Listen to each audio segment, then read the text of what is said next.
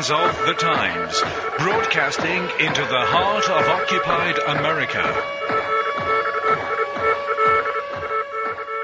In this podcast, Laura will tell us of how she got some information that pretty much confirmed for her the reality of reincarnation. It was a story that had to do with her own son. This case was, in many, many ways, quite similar to the ones that Ian Stevenson studied. If you read The Exorcist in Love, of course, you're not going to have the whole inside story because Tom didn't write everything for certain reasons that uh, that I'm going to try to explain. When he was three years old, and, and Tom does write about this, he my son was was doing some very unusual things. First of all, he was very excited by airplanes, and he would jump up and down when he see one go by, and he'd say, "I used to fly those." And then he would talk about his uh, other family, his brothers, his sisters, uh, his dog, his dog named Sam or Samson. And he had a secret friend named Janie who he talked to, you know, in the bathtub, in the bathroom, you know, whatever. You'd always hear him if he was playing by himself talking to someone, and you'd ask him who he's talking to, and he'd say, I'm talking to Janie. This went on for a while, and then what happened was that at a, at a certain age, he started exhibiting certain physical problems. Took him to the doctor. The doctor told me that he had one leg that was shorter than the other, and this was causing back problems. And he also had uh, a very serious issue with asthma from early infancy. He was hospitalized probably about once a week for a couple of years, just you know, just to get him get him back to to help him breathe. You know, he had injections, he had you know different kinds of therapy. He was on medications. So there was uh, there were some serious physical issues here, and he also had terrible nightmares that began at infancy. and And we're not talking about a child who had any kind of abuse, because you know I was there, I was observing, I was watching, I was taking every care possible.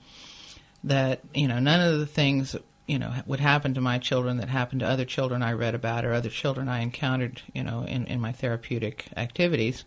So when a child is born having terrible nightmares and having these problems develop when every single thing that possibly can be done to guard against any sort of trauma has been done, then you, you come to some sort of a conviction that there is something else going on. There must be something else going on, that the, some of these issues the child brought with them when they were born, because they certainly didn't happen in his early life uh, as my child. Might also say that it's not only negative things that can be brought from another life. You look at child prodigies, musical prodigies like a Mozart, there are people that would argue that there's something in him that may have come from another life to enable him to uh, to be such a musical genius at such a young age. Absolutely, absolutely, uh, that happens, and I think that that happens uh, quite often. Unfortunately, people don't recognize it and nurture it and help it in the same way that they don't recognize some of the traumatic things and deal with them in, in an appropriate mm-hmm. way. I mean, the very fact that we have that we have this Judeo-Christian lockdown on our thoughts in Western culture has so limited our reality that it's it's absolutely shocking to see how we torture ourselves and torture each other with this limiting belief system. But in any event, uh, by the time my son was about nine years old, I thought it was, and the nightmares were getting very bad. I thought it was time to to try a little guided imagery, a little uh, gentle hypnosis to see if I could find out what was what was really going on. And in hypnosis, he he explained that he had been a pilot in Vietnam, and that he had been shot down by a missile. Every time we approached the subject, of course, it was extremely traumatic. But I I, I made two or three approaches to it with hypnosis, and each time I did, there was you know a, a, a considerable amount of relief, and each time you know more details came out. But it was clear that this was something that was very, very deeply traumatic so later on, uh, after the after the uh, channeling experiment with the Cassiopaeans, which, believe it or not, is, is is the original subject of this series of talks, and we will get to that. so just bear with me. In another six or seven weeks. Yeah, just just hang on. I asked I asked the C's about about my son. Now you have to keep in mind that that this issue about his his so-called past life or what he talked about was not something that I discussed with the people who were participating in the experiment with me. They were they were pretty much not in, in the know on any on any details. So when I asked the questions, I asked fairly open questions. You know, why is my son having uh, these nightmares, et cetera, et cetera, and you know, what about the asthma and so on and so forth. So the C's gave us some information, and what's more, this was one of those times that I asked a question that I had formerly asked rather frequently when I was doing hypnosis with people who were talking about past life, which was that I would ask for a name, I would ask for specific details, you know, something that I could track or check. So I did on this occasion, though I wasn't dealing with hypnosis. I, I asked the C's, you know, can you give us a name? Or is there is there a name? And they gave me two names. They did not specify whether it was first name, last name, or whether it was you know first and middle name or what na- what it was, but they gave two names. So that was just something that was there in the transcripts, and I thought that the their description of the of the death of the events surrounding this pretty horrible incident were interesting, and they helped to explain in some way some of the issues that my son was having. But for for some reason, and, and it was probably because I was because I was busy, and also because I wasn't quite ready to confront that myself, because we are talking about my son, and there was some emotional things going on with me there where it, it hurt me very much to think of someone that I loved so much having suffered such a horrendous end. So I didn't pursue the matter. Sometime later, one of the group members was reading through the this particular transcript, and he said, uh, "Have you ever have you ever checked on this?" And I said, "No." And he said, "Do you mind if I do?" And I said, "No, go ahead." So the next week he came back and said that he had logged onto a website that had the list of all the soldiers, military personnel killed in Vietnam. Uh, I think it was a list of the names that were on the Vietnam Memorial. And he said, uh, I found the name. He had found the first and the middle name that matched exactly uh, with the last name. And as Tom French mentions in his article, you know the reason, you know there are reasons why I can't share these names, so I'm not going to. But in any event, it turned out that the individual lived just a few hours away from us down in Punta Gorda, and I thought that that was quite fascinating. So that uh, oh that week or the next week, I mentioned it to Tom French, who who came to my house once or twice a week, every week for several years, while he was doing the the interviews for his article.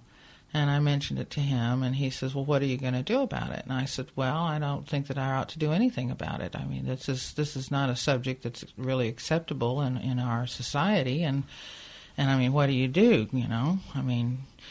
You, you you can't do anything. He says, well, aren't you going to try to verify any of the facts that, that, that the C's gave you? And I says, well, I don't know how. And he's he mentioned that you know, well, I could check newspaper records and so forth. So I said, okay, I'll try. So sometime later, I got on the phone and called down to the uh, the city of Punta Gorda, found the names of the the local newspapers, tried to see if I could get access to any newspaper articles about this local person uh, who had died back in in uh, during the Vietnam War, and uh, I learned from the newspaper people that yes, they have the files, but they're hard copy files. They're in boxes. They're packed away in a warehouse, and the only way I could get that information would be pay to pay an exorbitant sum of money to have somebody to go and hand search the records. I was pretty discouraged about that because, you know, nowadays we're so used to having everything available on the internet that, you know, thinking about somebody going to a dusty old warehouse and digging through boxes of newspaper files just to find an article is, is pretty pretty daunting.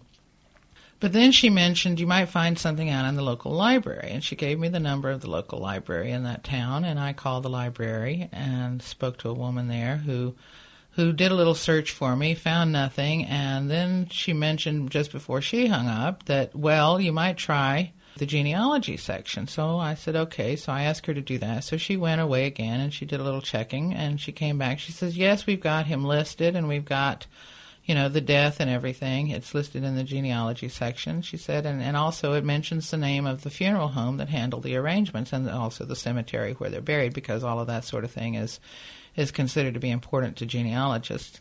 So she says, why don't you call the funeral home? Well, by this time, you know, I mean, I've already made two phone calls, so why stop at three if I was going to finally get my information? So I called the funeral home and I asked my question. I, am inquiring about a, a captain, you know, so and so who who was uh, a soldier in Vietnam and who died in, and I gave the year, and I understand that your your uh, company handled the funeral arrangements, and I would like to find out if you, by any chance, have any have any details on where and how he died. And she said, "Well, just a moment." And she went away, and I was left on hold for a rather long period of time. And finally, a man came on the phone, and he says, "I understand you're looking for information about Captain so and so." And I says, "Yes." And and he asked me, he says, "Well, why do you want to know? Why are you asking?" And I had no I had no story. I I frankly didn't expect to be asked that question. I mean, if you call and ask about something to a newspaper or to a library, they don't ask you why you want to know. They just, you know, if they if they can, they do the research and they give you the information. But here, all of a sudden, I was being asked, "Why do you want to know?" and I was caught rather off guard, and I had no story prepared and I don't really think fast on my feet, so the only thing I could do was tell him the truth. and I explained to him, well, I said, well, this is going to sound really strange, but, you know, my son has had these memories since he was very little, and I believe that, uh, you know, and I mean, and there is a name. I didn't talk anything about the C's, of course, because that was just getting a little too weird, so I just gave the uh, the data that I had, which came both from my son and from the C's about the individual and the and the death, and, and of course that included stories about his his brothers and sisters, keeping in mind he didn't have any brothers in this lifetime, and his dog, and so on and so forth. So the man just you know was very quiet, and then after I finished talking, he said, he said that is the most amazing thing I have ever heard. This is just so amazing. I just I am just so excited about this. You just have no idea. Uh, do you mind if, do you know that his two sisters still live here in Punta Gorda? Do you mind if I tell them this? And I thought, oh my God, this is really getting out of hand. No, I don't want him telling anybody.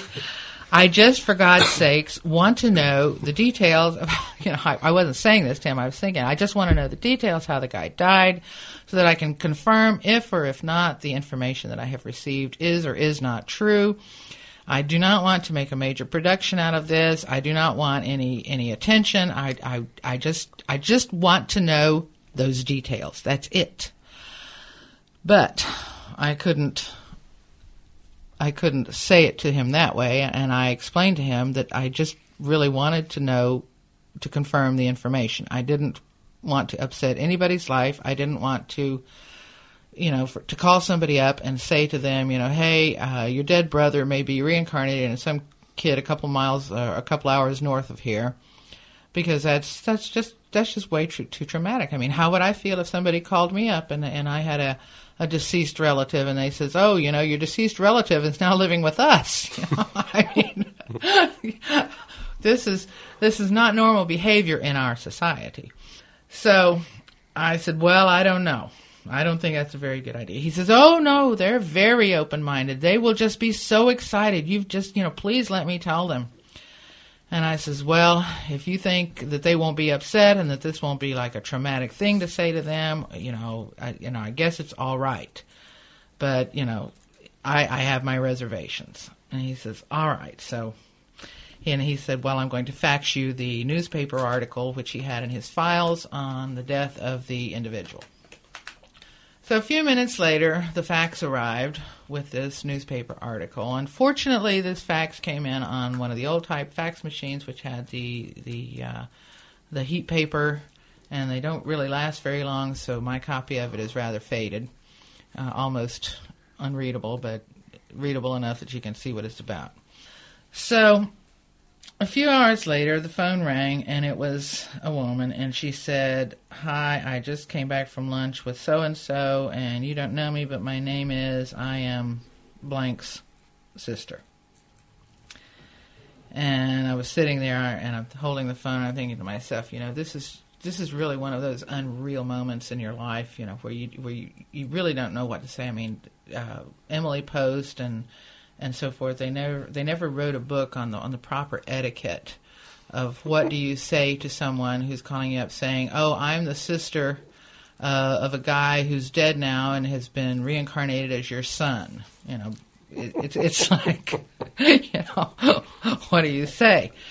So I was I was pretty uncomfortable, and I was just trying to have a normal conversation. And I told her, well, you know, I don't know that this is necessarily, you know, a factual thing, but you know, this is the information we had, and I I'm really concerned that I don't want to upset anyone. And she said, oh no no don't oh no no everything oh, I will go I I really want to meet him and da da da. She was all excited, and I was not terribly excited.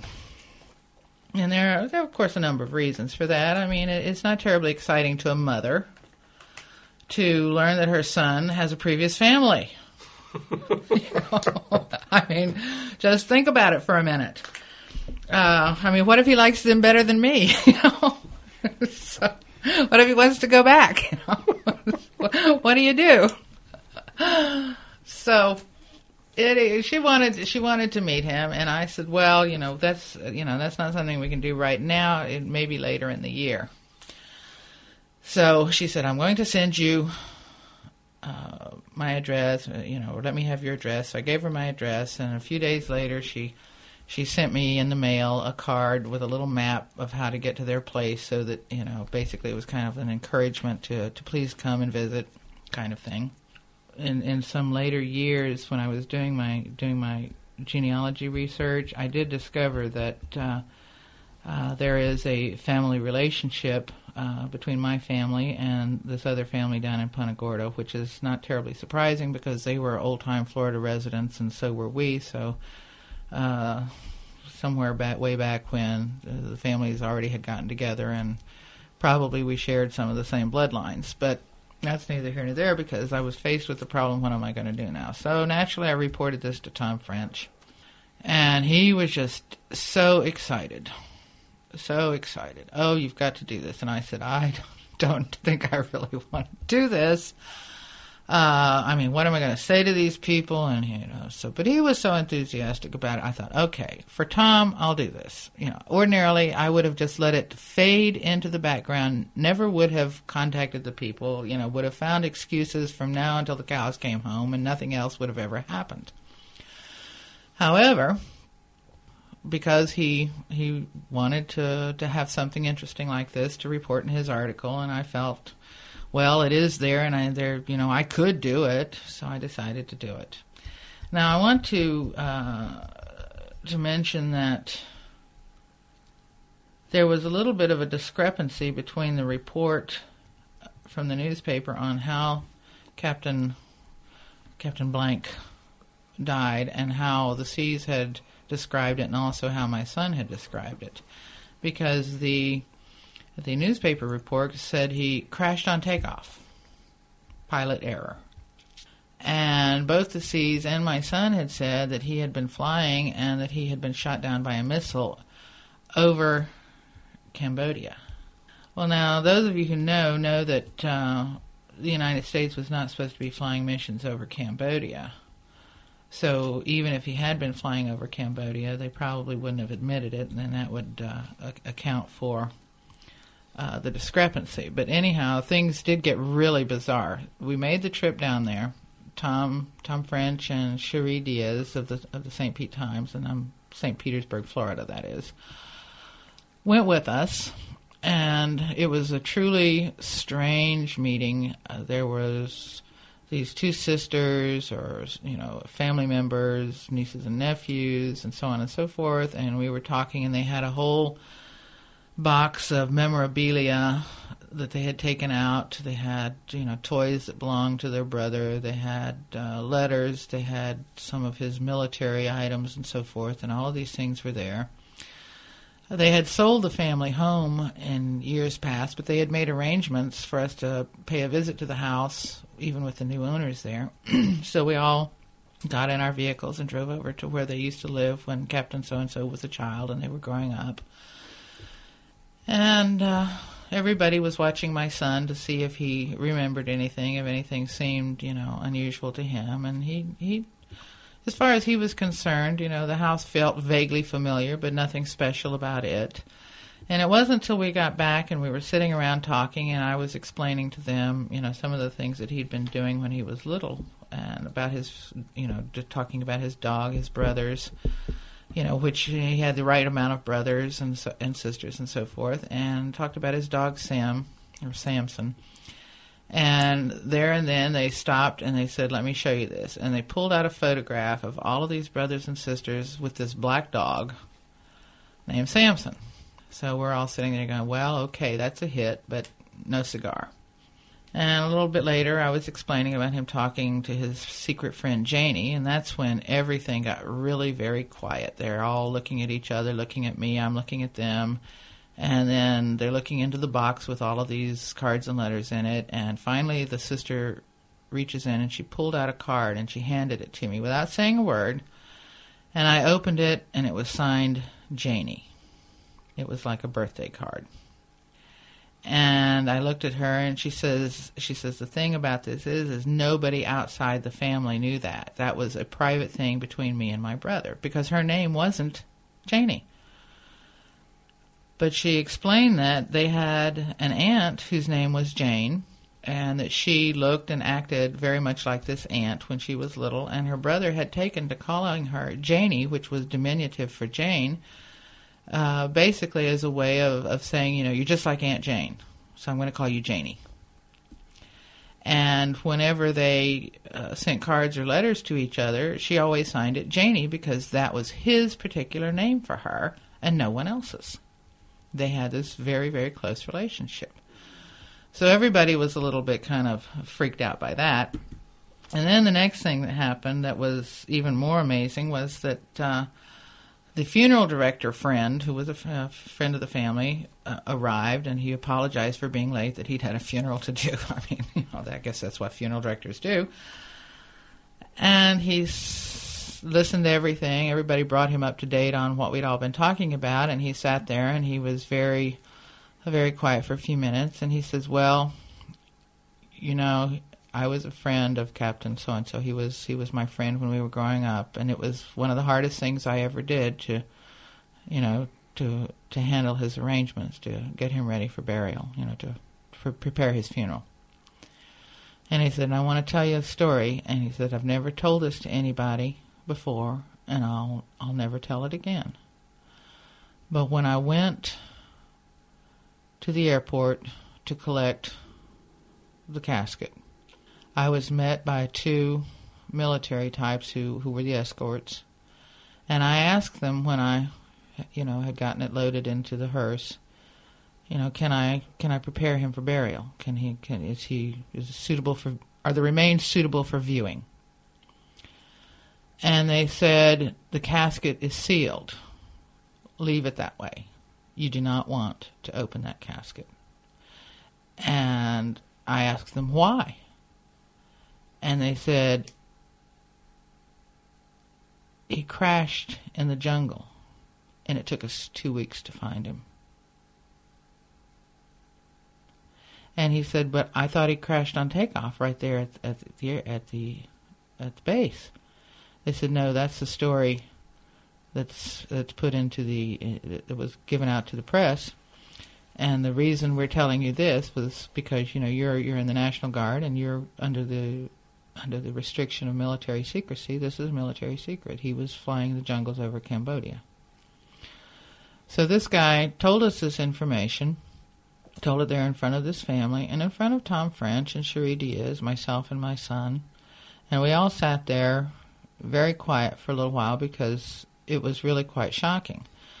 And then the sister started to cry. One of the sisters started to cry, and she said, I knew it, I knew it, I knew it. They always said it was his fault, and he was supposed to come home the next day or two days later. And then, you know, and then he died, and I knew that, you know, that he would have been very, very careful because he was getting ready to come home. And uh, so that was pretty much that, and we everybody was very quiet for the whole rest of the day. And then later on, after we came home, Tom French, Tom French had, had borrowed from the family a collection of their pictures and memorabilia that he was going to that he was going to get copied at the Times uh, the Times office that he was going to use in the article, and he had their permission, and everything was you know all set up. About oh a few weeks later, he had reason to call them because something very strange happened. And as Tom told me, he said, This has never before happened to me. All of these photographs and all of this material that belonged to this to this family that had related to this this particular individual who'd been in the military disappeared from the Times office. And it this is not something that people in newspaper offices you know, who are used to having material that they copy and, and utilize and return to its proper owners and so forth, that this was an extremely unusual situation. The people who were in charge of that department were very, you know, upset. Tom was very upset, and he was the one who ended up having to call the family to tell them that their their photographs and, and letters and things that basically were the evidence for this case had disappeared.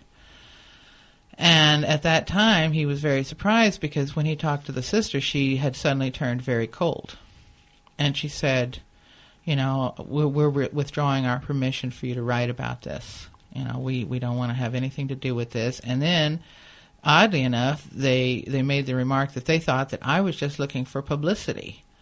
You know, that I was trying to find out about their brother and, and use his name and so on and so forth just to get publicity for some reason and they wanted to have nothing to do with it, and that they had contacted the government and asked them, demanded from them the information about why they had lied about the death of their brother. You know that he had died uh, in a plane crash at the airport, when in fact, you know, someone else was now saying that he had died in an illegal flight over Cambodia, and that the government had assured them that the official report was correct and they were accepting that as as the fact, and the case was closed, and they wanted no more to do with it, and that was that.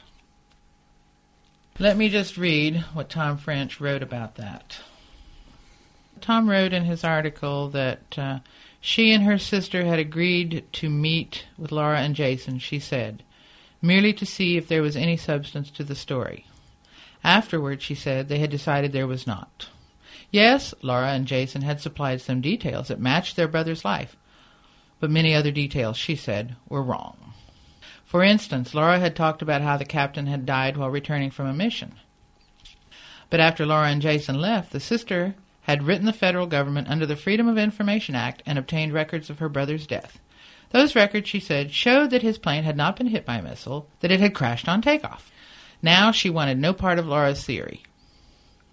She felt sorry for Jason and wondered if Laura had planted these suggestions in his mind. As for the facts that did match, she said they were possibly a coincidence. She also wondered if Laura could have researched the family long distance before the meeting. Either way, the sister did not want her brother's name or her family's name connected to the reincarnation story. I just don't believe a word of it, she told me. I had no idea what to make of it. Many of the details supplied by Laura did not fit, and yes, she could have engineered the whole thing. Still, I had seen the surprise on the sister's face when the nickname of Janie was first mentioned. If Janie was only a family nickname, how much work would it have taken for Laura to come up with it? In a town the size of Punta Gorda, wouldn't the captain's family have heard if someone was checking up on them so extensively? And, of course, Tom was unable to write all these other details that I have just given you. But nevertheless, uh, the one, the most important thing was the report of the individual who ran the funeral home, who said in front of witnesses that he had been told a different story about the captain's death in confidence and that he had been sworn to secrecy and for all those years he had kept that secret that he only revealed that day and that that confirmed exactly what jason had said under hypnosis and exactly what the C's had said in the session later and for me that was about as compelling a story of reincarnation as i could ever have encountered That's it for this week. We hope you'll join us again next week when we will be continuing our discussion with Laura about the Cassiopaean experiment.